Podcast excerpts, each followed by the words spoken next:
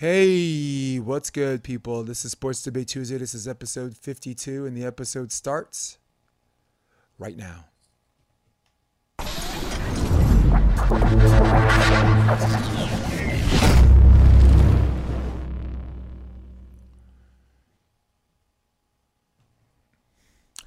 Ain't no sunshine when she's gone. Mm, It's not warm when she's away. Ain't no sunshine when she's gone. I don't know. Uh, okay. Look, I wore this hat in the beginning because I'm just trying to show my people and people that think who, who, people who jump on the bandwagon and jump off like some other teams when they win or lose. I stand tall with my team, but now that they out, I'm gonna just wear this as one time. Salute, take it off. Now I got work to do. I wear it more if they were still in there because it's about cheering for the Bills, but they ain't nothing left to cheer for at least at least for now. Um, fans are gonna cheer them at home. You know it's gonna be a lot of fun, but we have a job to do. Welcome Welcome, people. Whoops. Welcome. Episode 52, Sports Debate Tuesday, along with Rob. Keep it. McLean. McLean. I'm yours truly, Jason DeBiss, and we have the usual amount to cover football, mixed martial arts, a little bit of basketball. Um, Buffalo Bills lost. They got romped by the Kansas City Chiefs. Conor McGregor, you know, uh, maybe ring rust is a real is a real thing, or or or maybe not. Um, bunch of great upsets. You call Joanne Calderwood. And of course, we got shame or no shame. We got quick question. But first, things first. How, first of all, how are you, Rob? I'm good, man. Everything's good. I like it. All right, let's go. Topic number one: The Bucs defeated the Packers to win the NFC Championship um, game against the Green Bay Packers, 31-26. In a game with a slew of great plays and and an even more uh, uh, disturbingly heightened amount of dropped and tipped passes. in a game that had coaching genius and just head scratching coaching mistakes. Let's start off in a general way. Your thoughts and your reaction to the Bucs winning three games on the road, finishing and beating the Green Bay Packers. Yeah, I mean, I'm definitely surprised being that uh, the weather was as nice as it was. um, they came out, scored on the first drive. Um, the Packers scored as well, and then you know it was just I thought it was a really good game. You know, it was uh, Tom Brady playing some fantastic football, and you know uh, Aaron Rodgers. You know, I, I think that that team it's really tough for me to to pick the Packers going in the playoffs because they always seem to find themselves down or behind uh, at the right times. And no matter how well they play towards the end of the game, third quarter, you know, they always they're always trying to climb back. And against a guy like Tom Brady, doesn't matter what team he has. Like if he has a lead, especially a large lead for most of the game, like he's he's calm, he's ready to go and perform when it really matters. If you're fighting back the whole time, you know, no matter how good Aaron Rodgers was this year, and no matter how good he was that game, um, I mean, you're you, are you are just you know fighting an uphill battle talking about the rest of the uh, you know the coaching i thought that bruce arians you know we, we talk about how bad LaFleur coached but uh, i thought bruce arians coached a phenomenal game super clean uh, you know they had a great lead mid-game. They did a lot of they might not have scored more but they took a lot of time off the off the clock um, kept Rodgers off the field as much as they could. And again like we said last game i think the most underrated thing here was uh, you know the Bucs defense again, they did so many, they had so many turnovers against one of the best offenses in the league. And they honestly made the the offensive line and probably the protection calls of Aaron Rodgers look like elementary because they were all over Aaron Rodgers all day. And then going to what you were saying about tip passes and drop passes and interceptions, I think that goes back to great defense on both sides. I think they they put pressure on both quarterbacks. Um, they the, the secondary covered very well and you know they had to run more of their routes to get open. You know that leads to a quarterback running around trying to fit in tight windows. So I thought it was a great game, and uh, yeah, I'm I'm happy with the outcome, and I'm glad that Tampa Bay is coming through. Yeah, well, before I get to my reaction, highlighting what you said about the defense, I thought Raheem Morris um, is Raheem Morris the DC on, on that team. I'm trying to remember. Mm. Um, should probably get a head coaching job in a couple of years.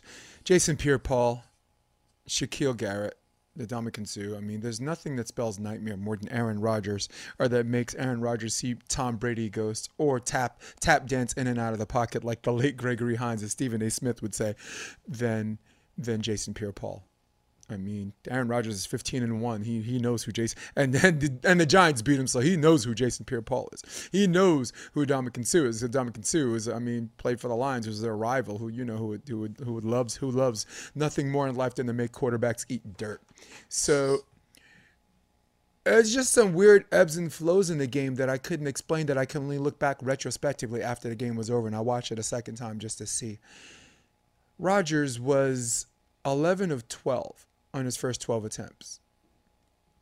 And the and the one that he missed was a throwaway. He had to throw it away before he got sacked. So it's almost, like a one that shouldn't count, but it does. There, but they're down 14-7. And when I saw him down 14-7 on, a, on and he hit 11 of his first 12 passes. And and his numbers were tight in the half. He, you know, I mean, it was a continuation of that this I was like, this gonna there's a problem, and I don't even see what what the hell is going on. You know, both Brady and Rodgers. I'm not gonna use drop passes as an excuse for Rodgers. I'm not gonna give him a pass on that because for every one pass Davante Adams dropped, or every extra, or the two point conversion, there were passes off of Mike Evans' hands that were just tipped, and one got tipped and intercepted, and one got one he didn't even finish run, running the route, and that got intercepted. So, so that I just call that a wash. I call that a in poker we call that a or, or blackjack we call that a push. Um, now, everybody says when you have two great quarterbacks, Rob, it's going to come down to the end. It's going to come down to the last few plays, and and we're definitely going to cover the elephant in the room. Um, Coach Matt LaFleur not choosing not to go for it on fourth and goal, and and, and electing to kick the field goal. Um, some would call that coaching stupidity, um, and some would call that understanding the feel of the game. And and we we um, will repair that on to shame or not to shame. Uh, other examples of the coaching stupidity was um, LaFleur on the kickoff. Instead of just kicking as hard as you can to the end zone and saving time on the clock, I think it was 2:08. So they had the two minute warning, and they had three timeouts. So instead, he kicks inbounds which is stupid because if you kick inbounds, the guy returning the kick can burn off the seconds on the clock, and then if it gets to the two minute warning, you you save you you lose something we affectionately refer to as a de facto timeout. But and an even stupider move, the guy who received the kick did a baseball slide and gave himself up with five seconds left. So now with five seconds left, they go nine yards, second and one. And now you got the two minute warning, and now only you'll have your three timeouts. And then, in all of this guy's stupid moves, he comes up with something really, really brilliant. He tells his team to jump off sides and get an encroachment penalty. Because defensive penalties stops the clock. You now you give Tampa Bay first down, but it's first and 10. And now you can manage your three timeouts. Because if it was second and one, Tom Brady's gonna get is gonna get the first down on second and one or third and one, and you have no more timeouts, or, or, or you have like um little maybe 18 seconds left or no time left at all. So I thought that was a brilliant move uh, on, on Matt LaFleur's part or, or, or whatever coaching staff. So so that's kind of my reaction. And at the end of the day, I'm not to blame. I'm I, I'm not to use LaFleur as a scapegoat on this. Rodgers Rodgers on several occasions, and you heard him say, "Please get the ball back from me." When they missed that two point conversion, please get get the hey get get you got to get this ball back from me, and they did. And then he was and then he was three and out or whatever, gave it up again, and then they got it back again on an interception, on an overthrown ball, a ball that uh, Tom Brady didn't even get hit on the throw. He saw a ghost and just flung it. The guy just went by him, and he, it was a Tom, it was a classic Tom Brady versus New York Giants Brady ghost, and um, so I don't put it on Matt LaFleur because Todd, uh, because Aaron Rodgers had multiple opportunities upon his own request. His defense got the ball back, and to Matt LaFleur's credit, they were a pass interference call from getting the ball back on third and long. But that was a pass, and they did listen. They did let both teams play, Rob, right? But when you can see on a highlight reel, you don't have to zoom in. When you can see the guy's shirt when you can see from like uh, uh, 50, 50 yards away, it's you don't want to call it, but you have to. I mean, you don't want to call it because you know the tug on the shirt didn't slow him down, and you know that the ball wasn't considered catchable, which I think is just a stupid rule. Holding's holding, but but um, that's my reaction. Uh, Brady, congratulations to him. At the end of the day, the better quarterback won. And that and that's that's really all I got to say about that. Brady, by the way, is going to his 10th Super Bowl in his 21 20 year career 21 year career. Take away the uh, the the year that he got hurt in the first game of the season just call it 20 year career he's been to the super bowl half the time of his career. So it's out of a 20 year career he's been to the super bowl 10 times or he's going to the super bowl Yeah, 10 times. that's pretty the rest crazy. of his team combined the rest of the Tampa Bay Bucs combined are going to nine. So he, he has more super. He's going to have more Super Bowl appearances than the rest of his team combined, which is ridiculous. He's So- going to have double than the, than his team combined. Yeah. I honestly, I like Bru- Bruce Arians. I didn't think, I thought they're going to play keep away ball on that third, that, the one that got called for PI. I didn't Mm-hmm. think Brady's going to drop back and throw that ball because if he misses, the clock stops and you give Aaron Rodgers more time and the timeout. so I, I, I, honest to God, thought that they're going to run it because Fournette didn't get a lot of yards. He only got 55 yards. He, you know, he got a, he got a score. He got a, he got, you know, he got a Benny bone at the end, but he got necessary yards when you needed him. So go ahead, See, for me, um, I'd have to say this. Like, I just think, and I, I get why uh, Aaron Rodgers is is at least contemplating uh, getting his way out of uh, Green Bay because I just don't think this team is created to win. Um, when you look at, you know, their defense, their secondary played phenomenal, you know, but their front half played pretty, you know, average. Um, you know, you have your your run game who've got two stud running backs. Uh, you know, they both had five and, and six or seven attempts apiece, you know, yet like we're saying with the Browns, they were hitting five, six yard averages. So when you have, you know, all the tools to use, but but for some reason it's not working. And I agree with you. Eleven out of twelve, and you're down seven, uh, 17, uh, Yeah. seven to fourteen. That's a that's a really bad sign. Um, Do you think they I were thought- impatient?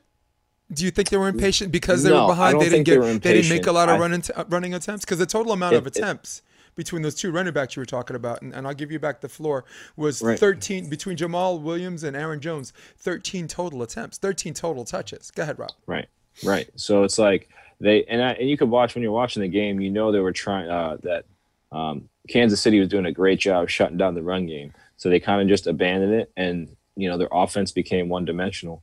Um, and and that's it's tough because when you do that as a team, you know even if you get back to the running, you're almost like uh, telegraphing what you're doing, um, and it puts a lot of pressure on Aaron Rodgers. Honestly, the way that game felt, I was very impressed with Aaron Rodgers and the offense for making it that close. Yeah. You know, honestly, I didn't think that I thought it was going to be a blowout. Um, you know, second, third quarter. Yep. I really didn't feel like the the Packers were going to come back. They made some great plays, you know, coaching or just players, whatever. His Um, numbers were really good, dude. That's what He's I'm saying. you 33 know. of 48, 346 yards. He got a touchdown, three touchdowns. He got one pick.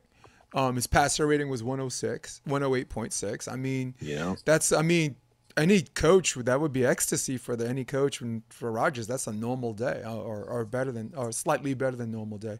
And that's where. Do you think that's where his frustration's coming from? He's he's probably thinking, what more what more could I have done to help win this game? you know, I mean, I think it was kind of just a part of the season too. Like they had, as well as their record ended up this season, it wasn't smooth sailing. Two years ago, smooth sailing, but this past year, you know, regardless of the record, it was not smooth sailing. Mhm. Like they were, a lot of games could have been decided one way or another. They lost some really big games that they should not have lost. That put a lot of pressure on the team uh, Mhm. in the season. You know, so a lot of these things where you know a pressure situation comes down, you need to win this game. What happens? Uh, I didn't really feel very confident in the Packers pretty much since week seven, maybe. right. Um, so it's, uh, I, I just think that it's been a lot of years where Aaron Rodgers said the same thing. People are saying, what's going on? He's had that whole relax thing. He had, you know, so many things to tell people like, I'm staying here, I'm good. But, you know, he's 37. You know, at some point, he's got to win a Super Bowl. You know, at some point, he's got to win more than an NFC, you know, conference game. You know, it's it's got to we got to get there. So Good problems for the man. One more question before we go, we go to our next topic, Rob. Uh, third and goal, It's going to be way to our shame or no shame. Third and goal. He, I think he had an opportunity to run, and he, he threw across his body to Davante Adams, which looked like a double or a triple teamed. Would you, um, um, Monday morning quarterbacking here? Do you think he should have run?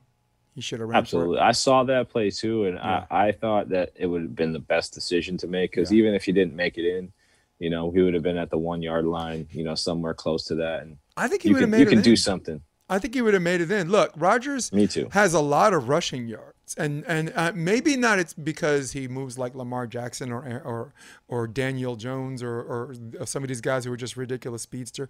He's got Mahomes speed. He's got Mahomes speed where he's got a first. His first step is good. And that first step, like in a hundred yard, uh, hundred meter dash, he might lose the hundred meter dash, but out of the starting block, he's gonna beat you the first ten yards. So, and I thought distance wise, and like his first step, yeah, he would have be he would have beat both of those guys. He uh, um I mean, there's a whole lot of coulda, woulda, shoulda, but that's what this show is about. so, and you know, we'd be remiss. Um, it would be podcast malpractice if I didn't pose that question. Cool. All right, Rob. Let's go on to question number two. T- sorry, topic number two. Kansas City Chiefs romped, stomped, punked, exterminated, beat down the Buffalo Bills. My Buffalo Bills in, conv- in convincing fashion. 38 24. Um, and the question is was it great Chiefs or bad Bills? I'm going to go first on this one, Rob.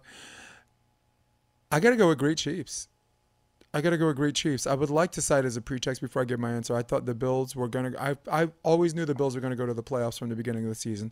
The coaching direction was going good. They I knew they got Diggs. Now they got a deep threat, and I knew um, Allen was go- wasn't going to get worse as far as um, his completion percentage on deep balls.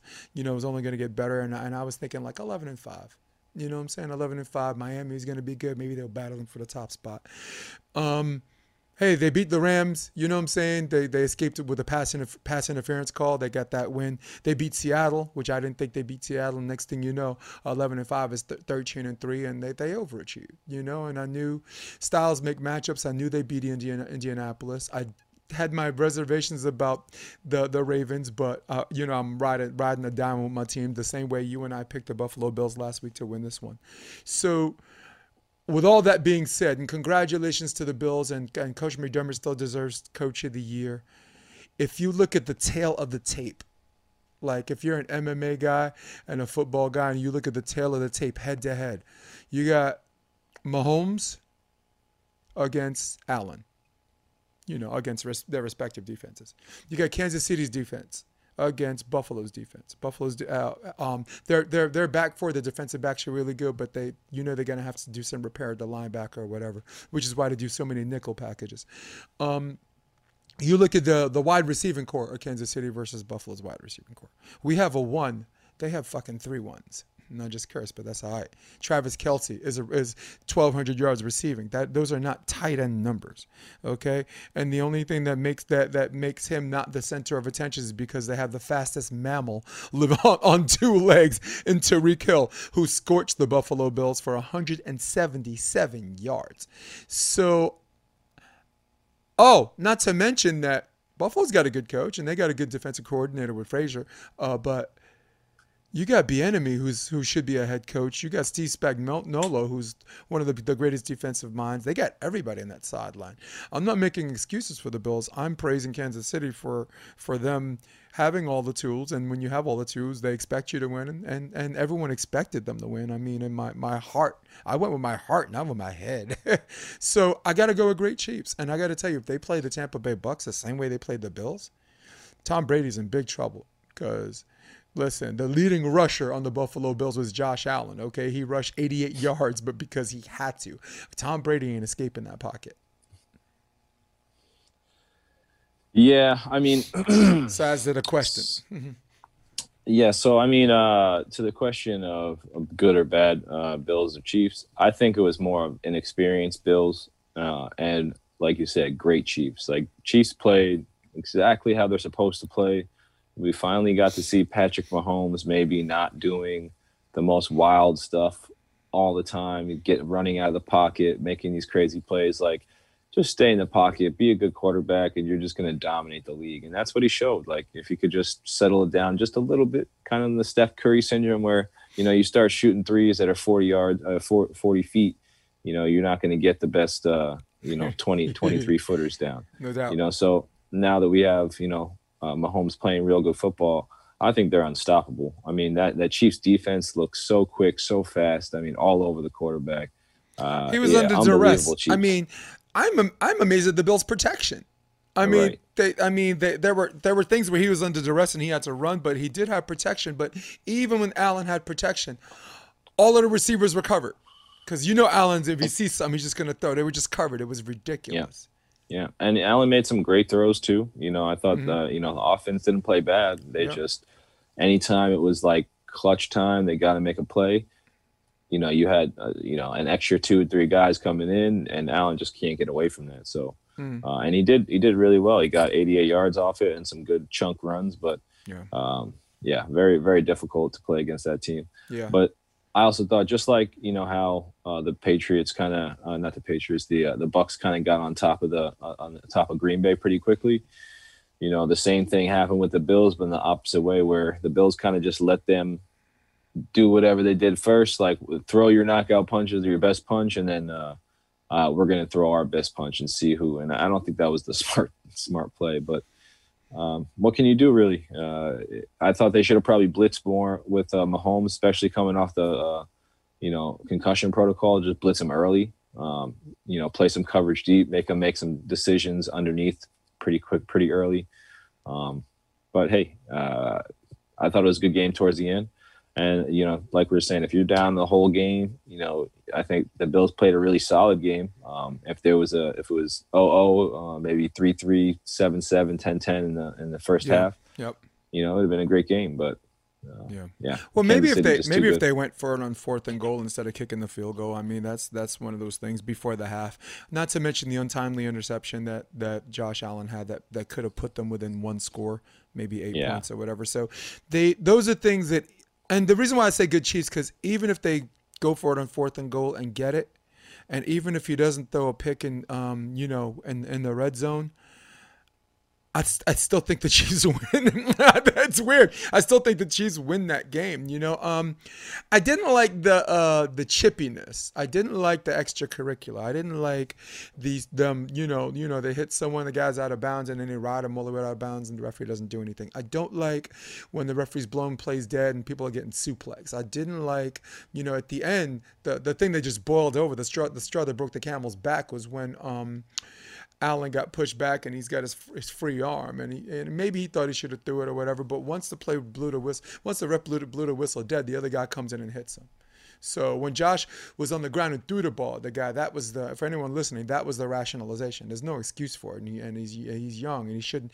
And you know, in the NFL, whoever hits second is gonna is gonna find out. But but that's what happened. They they just it was something that they have to know you're gonna against, go against teams like that, and sometimes the refs are just gonna uh, let them play, and they can't you know they can't lose their cool like that. I mean, and, and, and it happened at the end, making it less relevant. But they're gonna be games in the future where they're like, oh wow, this is how we could get to this team. You know, this is the blueprint. Now the teams it sends a message to other teams, and they're gonna have to whatever.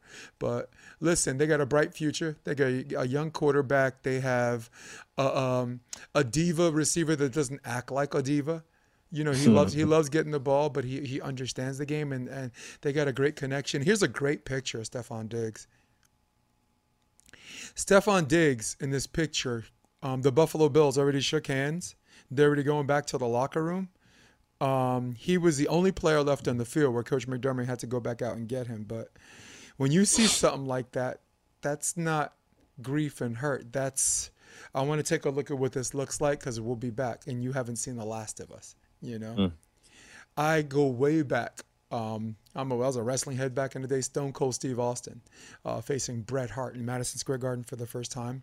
Now we know the results are fixed, but the stunts are real and this and that. But Stone Cold had him in something called the Million Dollar Dream or something like that, some kind of sleeper hold, and Bret Hart used used that manipulated their weight, and he didn't let go of the hold, and, and Steve Austin ended up pinning him pinning himself one two three, but at the end, Stone Cold was leaving the ring, and Bret Hart's still in the ring, and he just stares. He, you know, it's like this thirty second thing, and I'm like, and the storyline they were just trying to show the audience that wait, this is this is not just a one-off of two good wrestlers. This is just the beginning, and that's that was the first. I, I'm silly, but that was the first thing I was thinking when I saw Diggs looking at him like, the same message to, to, to anyone who saw Diggs on that field. This you haven't seen the last of us. This is just the beginning. And congratulations. We're not picking winners this week. We're going to do that next week. Um, last week we were both 0 2. Our total record we're t- we're still knotted at 8 and 4 for the playoffs. So coming wow. for that win. Wow. wow, dude. Yeah. Oof. All right, topic number 3 we, we veer away from football a little bit and we move to mixed martial arts. We must be making Meryl Streep upset. Remember a couple of years ago, she's like, if we didn't let immigrants in the country, there would only be football and mixed martial arts, which, by the way, isn't an art. Meryl Streep, you ain't gonna like this show. oh, and by the way, you're stupid because if you look at all the UFC champions, where are they from? are they American? No, they're from other countries. So, so we didn't let immigrants in the country. We wouldn't have MMA either, right? Think about it, right? Who who's the 155 pound champ just retired? Khabib. Where's he from? right? Who's the greatest freaking female mixed martial artist and a two division champ? Amanda Nunes. She's from Brazil, right? so Valentina Shevchenko lives in Peru, but's from Dagestan, I think, or Russia. So, so get out of here with that nonsense. Football, whatever. You got me. Football, you got me. Moving on to mixed martial arts. All right. Um, UFC 257, another great card. I love having these pay-per-views where like two of the two of the fights you have these relative unknowns trying to make a name for themselves. And Ribas, I seen Ribas fight, man. She was really good, and, and Rodriguez was was just put it away, dude. Great call, Jaren Calderwood. Uh, I, we talked about constant pressure and how she like outworks people, but I didn't. But you, you man, you were right. She outworked her, and she was more talented. I didn't know, and I didn't see that. I think where I was right, I, call, I, called the two fights. I called um. No, we were both wrong about Poirier and, and McGregor. Yeah. All right. Um, no I, and I called uh, Chandler because I followed him very, very closely at Bellator, all the way from when he was feuding with Will Brooks to Eddie Alvarez. That was like match of the year. That was the only like match of the year that wasn't a UFC match and and it was weird because his right hand is deadly, and I, I know when people feel his power that they become hesitant, uh, but it was actually the left that caught him. So the question, Rob, and and I'm giving you the floor first. Which was the bigger upset on this card? Um, you can answer from an MMA um, purist or enthusiast perspective, or from a casual fan perspective, however you choose to do it. Which was the I mean, bigger upset? Was it Chandler beating Hooker, or was it Poirier beating Conor McGregor? I mean, honestly, I just wanted Hooker to beat Chandler because I hate guys just getting a free ride into the top five, into the divisions where all these guys work in. Yep. So I, I was more of a, I, I just wanted him to lose. But, you know, obviously Chandler is on a way different level than, than Hooker. Um, so I don't really see that as much of an upset. I just, you know, I wanted that to happen. Um, but yeah, talking about McGregor and, and Poirier, uh, I think uh, you know it's it's the most uh, the biggest upset just because um, I was just incredibly surprised that Conor never really didn't want to check the calf kick. That's like MMA one on one at this point. Um, uh, in the modern day, if you don't like, if you don't know how to defend against a calf kick, that's how you lose. Uh, and that's Paulo Acosta. That's you know a- anybody pretty much that fights against Volkanovski or uh, uh, Anderson, uh, right? Israel Adesanya. You know, it's just the modern day jab for uh, MMA. I feel like is the calf kick. So. Um, pretty, pretty, pretty upsetting to me that that's what uh, kind of brought Conor out. But yeah, he was really just not focusing on that at all, and uh, that just broke him. And yeah, once once that calf kick landed three or four times, it was a, it was a done deal. So yeah, uh, more bigger bigger upset were Conor McGregor for uh, Dustin Poirier, but I think it just kind of opens that division wide open, um, and you know we'll get to see a lot of really interesting fights. You know what you know Chandler Poirier for for an interim yeah. fight would be, would or, or awesome. even Conor off the loss who will fight next. Are you you know? Yeah, true. I mean, Conor and yeah. Conor and Chandler would be interesting. You know, and Poirier maybe uh, fight a Khabib again to, yeah. you know, run that back. But uh, Conor and Tony. Yeah, yeah, yeah. yeah, Tony. I mean, Tony's in there. I think Oliveira is is is a big wild card. He's he's know, there. I think he was ranked ahead yeah. of Conor in the rankings. I guess because exactly. of activity. Rightfully right? so. Yeah, well, activity says a lot, right? I mean, yeah. Poirier is ranked ahead of Conor, who Conor beaten him um, half a decade ago. But um, if you look at the win loss record since Conor's been six and two, and Poirier's been ten and two. So the, the so activity means everything in the world. Yeah. So that was your bigger upset, right? Yeah. Yeah. Conor I'm- and uh. Dustin. Yeah, well, this is supposed to be a debate show, but I, I absolutely refuse to go the other way for argument's sake. I, you know me, I like to argue for its own sake, but I can't do it. I can't in good will do it. I mean, Chandler is the one I picked, so I don't, I don't consider that an upset. Chandler was a, a 125 plus 125 dog, you know, um, finishing inside the distance even uh, was 360. I wish, I really wish I put some money on that because I, I knew. I mean, I, why is he a bigger dog inside the distance when he, well, the way he's been, he's, he's, I mean, and I had an interesting stat about him. I believe he finished, excuse me for a second, he finished, it was 22 wins, 17 finishes. you know, so and before there were submissions. N- Now he's just, you know, he's he's a he's a wrestler that fell in love with his right hand, which is the reason why you picked against him, rightfully so. I mean, if you just you're a wrestler that falls in love with your right hand, you're gonna lose, you know, a decision. But But he's more than that. yeah, well, yep, You know, he's yeah, more than that. he's become I- than that. He's become. But it's more funny, like I, I'm pretty sure, like isn't he a southpaw? But he's but his power, like Oh. it looks like he fights southpaw. No, um, Poirier is a righty that fights lefty. Yes, no, I know that, Yeah. but I'm saying Chandler, it just because You- even when he was chasing after, Yeah. he he was throwing right hooks, but it was from a like a left-handed stance. I wonder. So I'm gonna. I I'm gonna feel check like it. he is a lefty. Yeah, well, it was the left that actually um, put him down and, and was kind of the beginning of the end. You know, he looked like he's going to go for a guillotine choke, and then was like, wait a second, you know, what if he escapes and Overhand recovers? left. Instead, he, you saw him like jump off the guillotine and just started doing this, just started punching him in the face. So, yeah, I got to go bigger upset uh, Dustin Poirier, but uh, at the same time, I'm not going to give Conor a pass on ring rust. Um, there's something about the way that Conor loses when he loses his fights. You don't make excuses for him. Conor makes excuses sometimes. Oh, I had a bad day. I had to heal this or whatever. But if you look at all of his losses, look at Diaz. He hit with Diaz with everything under the kitchen sink. All right. It didn't drop Diaz or, or didn't you know or didn't beat Diaz. Diaz was there at the end. So there's something about taking Conor's best shot.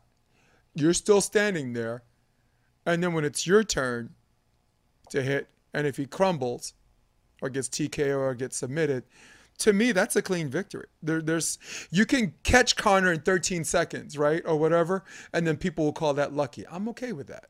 I'm okay with that. You can, you know, Conor escaped with that decision with Diaz. I wasn't okay with that, but some people are okay with that because that was a five round war and the judges this or that or whatever. But there's something about Poirier ate some left hands, dude. Poirier ate some left hands that dropped the same left hands that dropped him in 2014 when Conor dusted him off and you know in under under 2 minutes the first time they fought at 145. But he ate some shots, and you put it in slow motion and it looked even more ugly. You're like, how the hell, man? the- Man, MMA fighters are just special people, man. Because that, dude, that would, I mean, I'd still be out. I would still be out. I'd be in the hospital if someone hit me like that. No, I'm just kidding. I got a strong chin, but um, so I give Dustin the credit for it because he, you and you, you, man, you really, really took it. You took it from me. The the the leg kick because when people come in, they dive in with punches against Conor, who already has a reach advantage. So he did one, two, finish with a leg kick, or just a one and a leg kick, or just a, a slip in, slip in left, and then leg kick. So Conor, when Conor tries to counter, he's not there. You know, and he did make a mistake a couple of times. He's like, okay, I got hit. And you know what? Cool. I hate it. I hate his shot, and I'm still here. But at the same time, be smart. I ain't gonna. You know, I, I don't think I'm gonna take eight more of those. And that he that was the advantage he came in with. And Conor beats a lot of people because people watch video of Conor is like, oh, I'm not gonna fall for that left hit, left left hook Larry crap or whatever. Or he or he punches hard, but oh, he drops midgets. But then you get in the cage with Conor and you feel his power. And when you feel his power, there is this nervousness, and all of a sudden you kind of you have to compartmentalize what your game plan was. And Poirier had that advantage. He felt his power. And, and at 145, and he knew he hits hard. So it was one of those things that it didn't uh, if that was the first time he, he fought him, it might have shook him. You know, it shook Eddie Alvarez, right? It shook Eddie Alvarez so bad. Conor had both hands behind his back. He already knew he was going to win the fight. You know, so Poirier ate it. And the, like you said, that front leg, man, because Conor's Conor's um one of his things is not just his left hand, but kicking people in the gut, like body kicks, stabbing that gas tank that he did with Chad Mendes and, and a lot of other fighters. Um, you take that lead leg away. You know what you do? You take away that spin and roundhouse stuff. You take away those teep kicks or those or, or, or leg kicks or those front body kicks or those those roundhouse body kicks or head kicks, and and maybe some power from that left hand. So now, you know, Conor's had trouble well, against lefties. Think about all of his losses were against left-handed fighters. So yeah, I mean, lefties. Uh, he's he's also one. So that that happens a lot where lefties beat lefties. You know. Yep. Um, the other thing though is uh, when you're talking about uh, you know them taking losses, I think Conor is one of the best losers you could possibly ever have. You know, as much like trash as he talks, no. he yep. was one of the most grateful losers I've ever seen, and you know, gracious because I really do believe you know a lot of people they're you know very disheveled and and, and uh, you know are uh, unsure about what's going on, and that's kind of what he was at that point. But you could tell as like the most raw that um, you know, he's been in, in, a, in a, like at least on on, on air. Um, and then on top of that, you know, that he really wants to, you know, fight and, and, be here and do it. So, you know, more ups to him. You know, he doesn't have to. He can literally quit or retire right now. Yeah. Uh, and, and, and not, but you know, it's a passion. It's an art for him. So that's uh that's what drives him, and that's what keeps him the person who he is. So yeah, he's. I mean, he's always humble and defeated, uh, especially after he loses. Maybe a couple of days he'll be he'll talk about energy efficiency or he might talk about injury, but he's wise enough to wait a couple of days because you wait a couple of days, people don't use don't don't think he's making excuses why he lost. It just comes from a place of self honesty. Like energy efficiency, when when Nate Diaz, Nate Diaz was an honest answer. You know, um, uh, um, um, his foot being jacked up against Khabib, that was an honest answer. But I, I mean, in reality, he wasn't beating Khabib because nobody's beating Khabib. Okay, um, um, Conor strives for, for, perfection, but when it came to Khabib, there's only one thing perfect, and that's Khabib's win-loss record. Um, Poirier, great victory, good boxing, and I saw. Didn't it remind you a little bit when he fought Gaethje? Like Gaethje hit him with some hard shots, and then Gaethje kind of gassed. It looked like Gaethje gassed himself um, doing that, and then and then Poirier just slipping in and out with that boxing, with that technical boxing, and then eventually scored the knockout. And he did it. Mm. He did and he did the same thing with Alvarez, and it looked like he did the same thing to Conor. And that was that man, good win for him. Good win for yep. him. I was gonna cry, man, but I, I I did all my crying when he won the interim title, and he said I paid I paid the price with my blood and the price is paid in full. And you and people, anyone that's paid dues like him, you, where you finally get to the end, where you finally get some respect, you you you you feel, you, you feel for him because no matter what your job or career or what you do in life, you you strive to get there. And when and you get looked over and you get passed over and you, you face these disappointments and these obstacles, and when you finally get to at least not to where you want to go, but but to a point where you're like, I paid my dues and now everybody recognizes it. I paid with my. He says I paid with my blood. I paid the price. It's paid in full. God bless that dude. Wow. God bless that dude. Yep. Hey man, good stuff, baby. Good stuff. We're gonna go to a quick question in a minute, but before we go to a quick question, of course you know we gotta go to my favorite thing, which is called to shame or not to shame. Shame. Shame. Shame. Shame. Shame.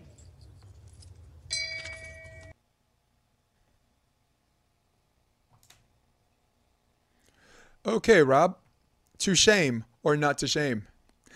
Elephant in the room. Got to talk about it. Green Bay. Fourth down, fourth and goal. You can go for it. Get it. Get the two point conversion. You tie the game or you can kick a field goal. Matt LaFleur goes for the field goal. On Matt LaFleur, the question is shame or no shame, Rob?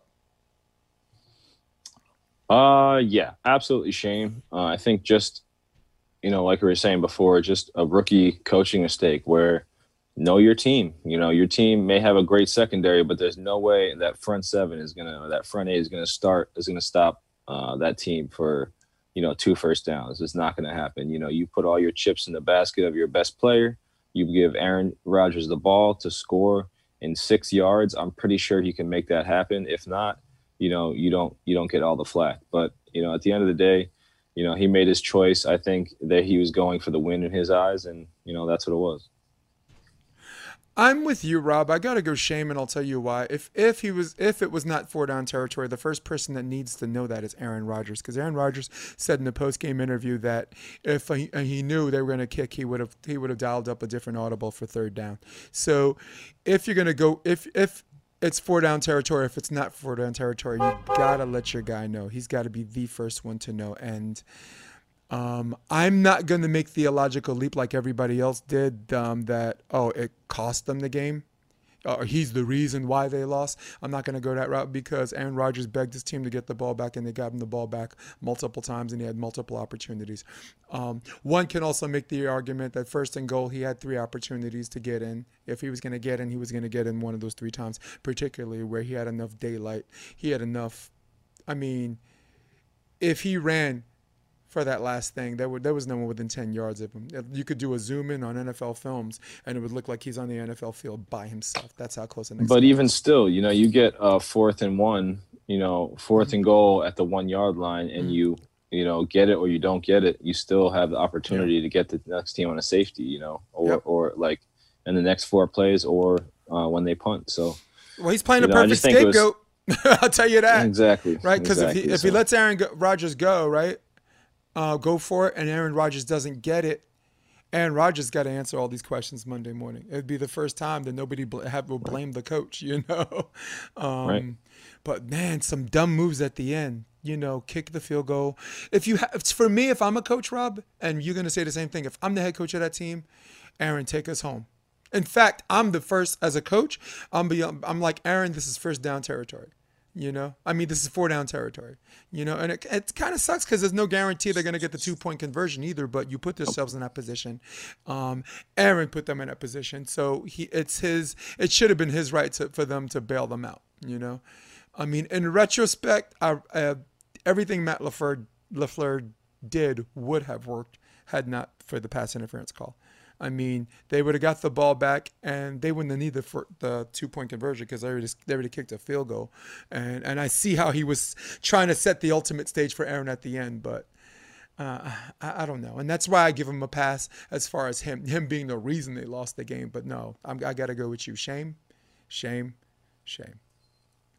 So now, Rob McLean, we move on to our next to last topic. Quick question. Quick question. Mm-hmm. All right, Rob, we're going to go through a coaching lineup.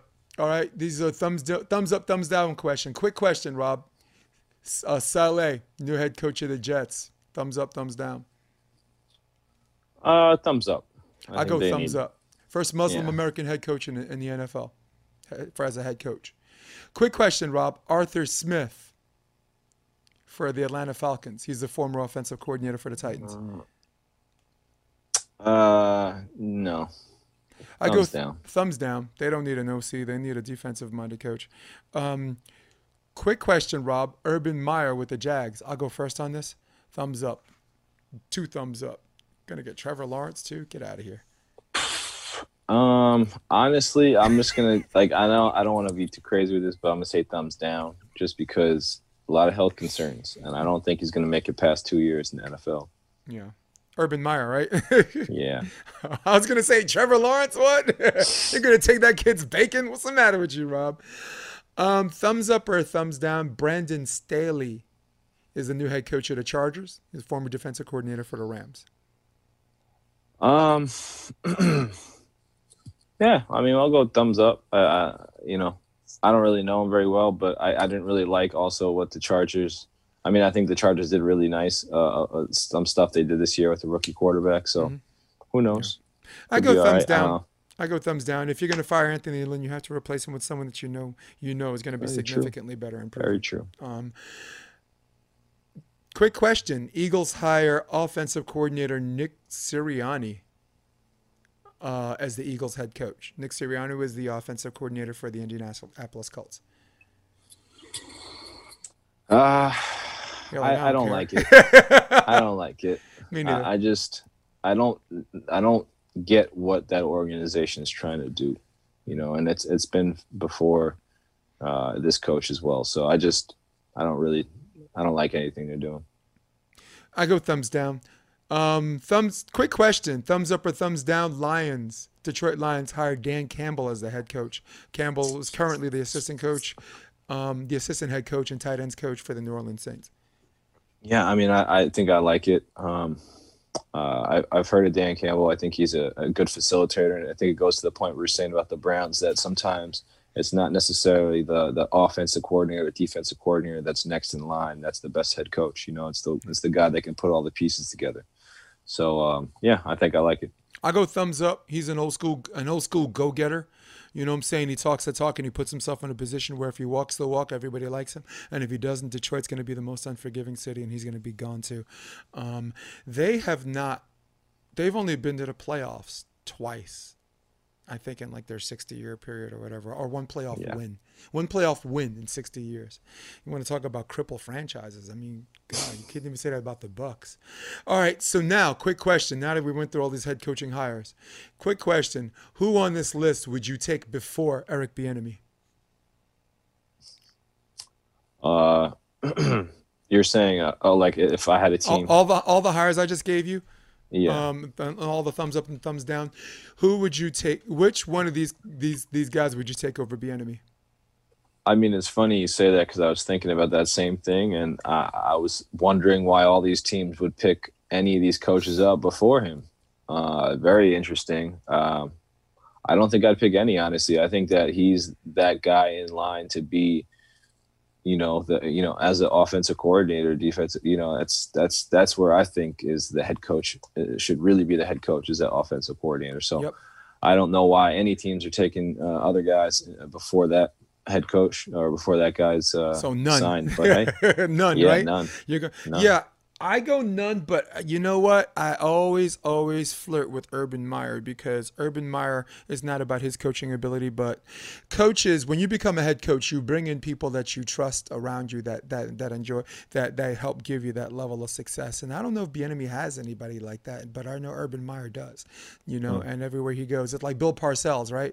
Who did he have? He had Charlie Weis, he had um, um, Bill Belichick, he had Tom Coughlin as his wide receivers coach. So when he went to New England, you know, um, he brought you know know Belichick with him. So it was so maybe Meyer, and I have no logical reason to to, to suggest that because I we don't really have any success in him, for him in the NFL. He's been a college coach, right? Um, but I, Urban Meyer only because it's a rookie quarterback and because you could still you could still set up that college style environment with a young team like that.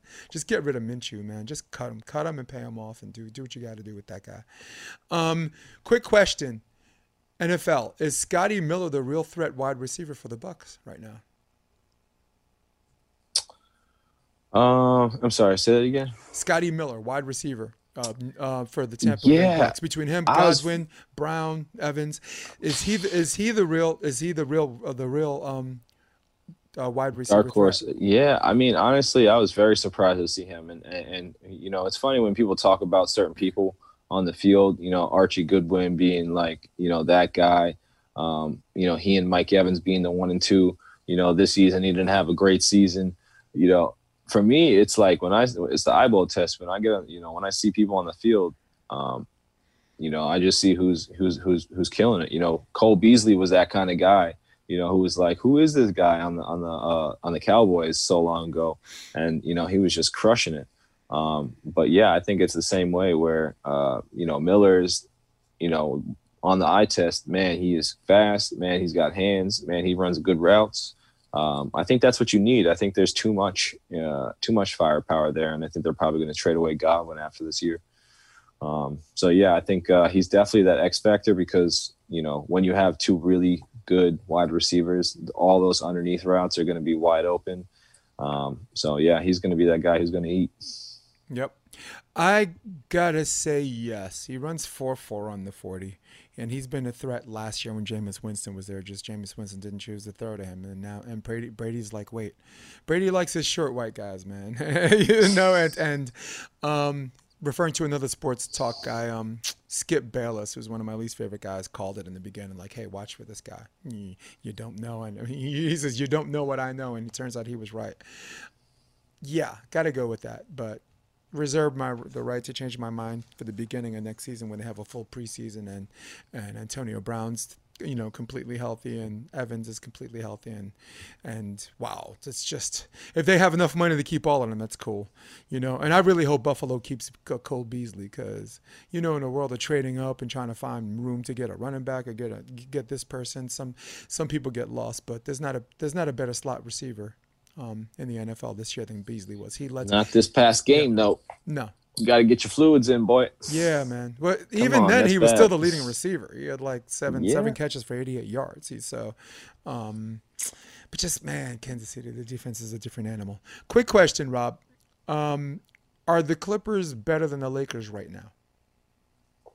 Yes or no? The Lakers. I mean, honestly, I do believe so, and that's purely because Kawhi Leonard is playing real basketball again. I don't know what the heck he was doing last year, but it just wasn't it wasn't him. So, um, you know, they they look like they're flowing a lot better, and you know, the Lakers are trying to play the you know we were good enough last year, we're going to do it again this year game. So, um, yeah, good luck. I don't that. think that's smart. I think they need to, you know, even if you're not playing, or even if you know you're not around the team, or you're not, you know, playing your best ball, you know, at least being in the locker room and, and being there for your teammates is important. So, you know, maybe the Lakers are just kind of, you know, giving you some feints, you know, some like, oh, they got holes, you know, they might not make it this year, and then they come on strong at the end. But uh, I just really like the Clippers right now, uh, playing better basketball. Finally, Paul George and Kawhi look like they're somewhat could be together and, and be successful. So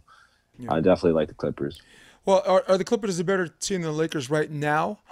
Um, I say yes. Or will they be a better team in the playoffs? Question of fact, I still think it's the Lakers. But as it a question, yeah. Quick to the quick question, they are the better team than the Lakers right now. Um, I'm reposing this question after watching a whole a whole week with James Harden and and Kyrie Irving and these guys. Will the Nets um, win the East with James Harden? I mean, yeah, just because the Bucks don't look so great. I got to go yes now. Um, quick question: UFC should Poirier fight Chandler for the vacant title?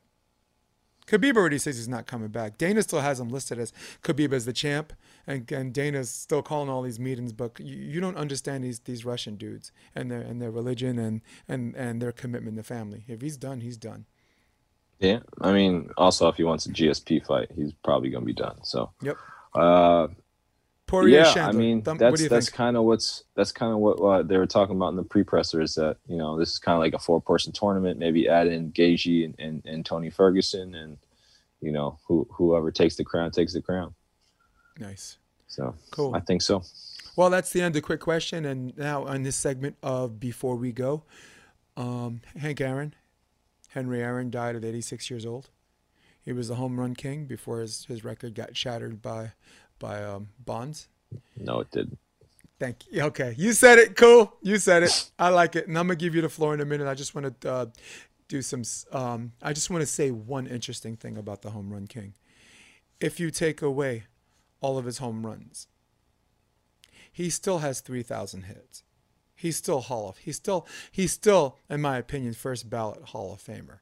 And back then it was, uh, it was secret ballots. You didn't know who the voters were. And I wanted, I, but me, I honestly want the names of the people that did not, that that didn't think he was a unanimous choice for Hall of Fame. Um, and that's the one thing I want to say about him. Three, by the way, three thousand death threats a day when he was pursuing yeah, it. I think three thousand letters, death letters.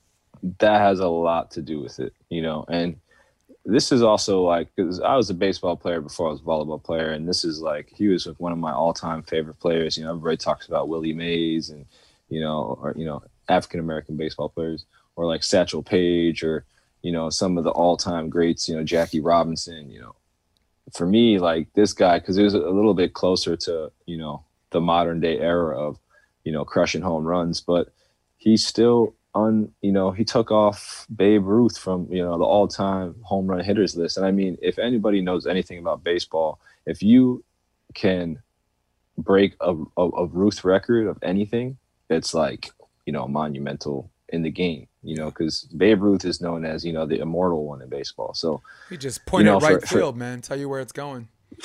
Yankee man, Stadium, that, that right field is like, you know, craziness. Yeah.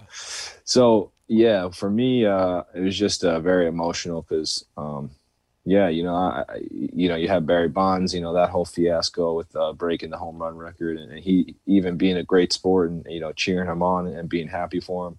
Um, it's just, you know, people of color or people of minority, you know, you don't you don't see those types of people anymore who have so much, you know, that that that that crazy resilience, that that that you know, tough tough skin, you know, tougher skin than you could ever imagine you know, it's it's I, I love to see that, and uh, you know, things have changed, and, and that type of uh, toughness and perseverance is in other ways now in, in modern day athletes. But you know, the good old fashioned, you know, you know, put your, you know, pull yourself up by the bootstraps. You know, put yourself in, in the right position to succeed. You know, they, they don't have that nowadays. So I, I love that. You know, he's kind of, you know, that age is kind of dying out, that generation, but you know, yeah. the memories what go on. So well, it's more. definitely changed because people like Hank Aaron and Jackie Robinson, and um, I, I, should just say Aaron.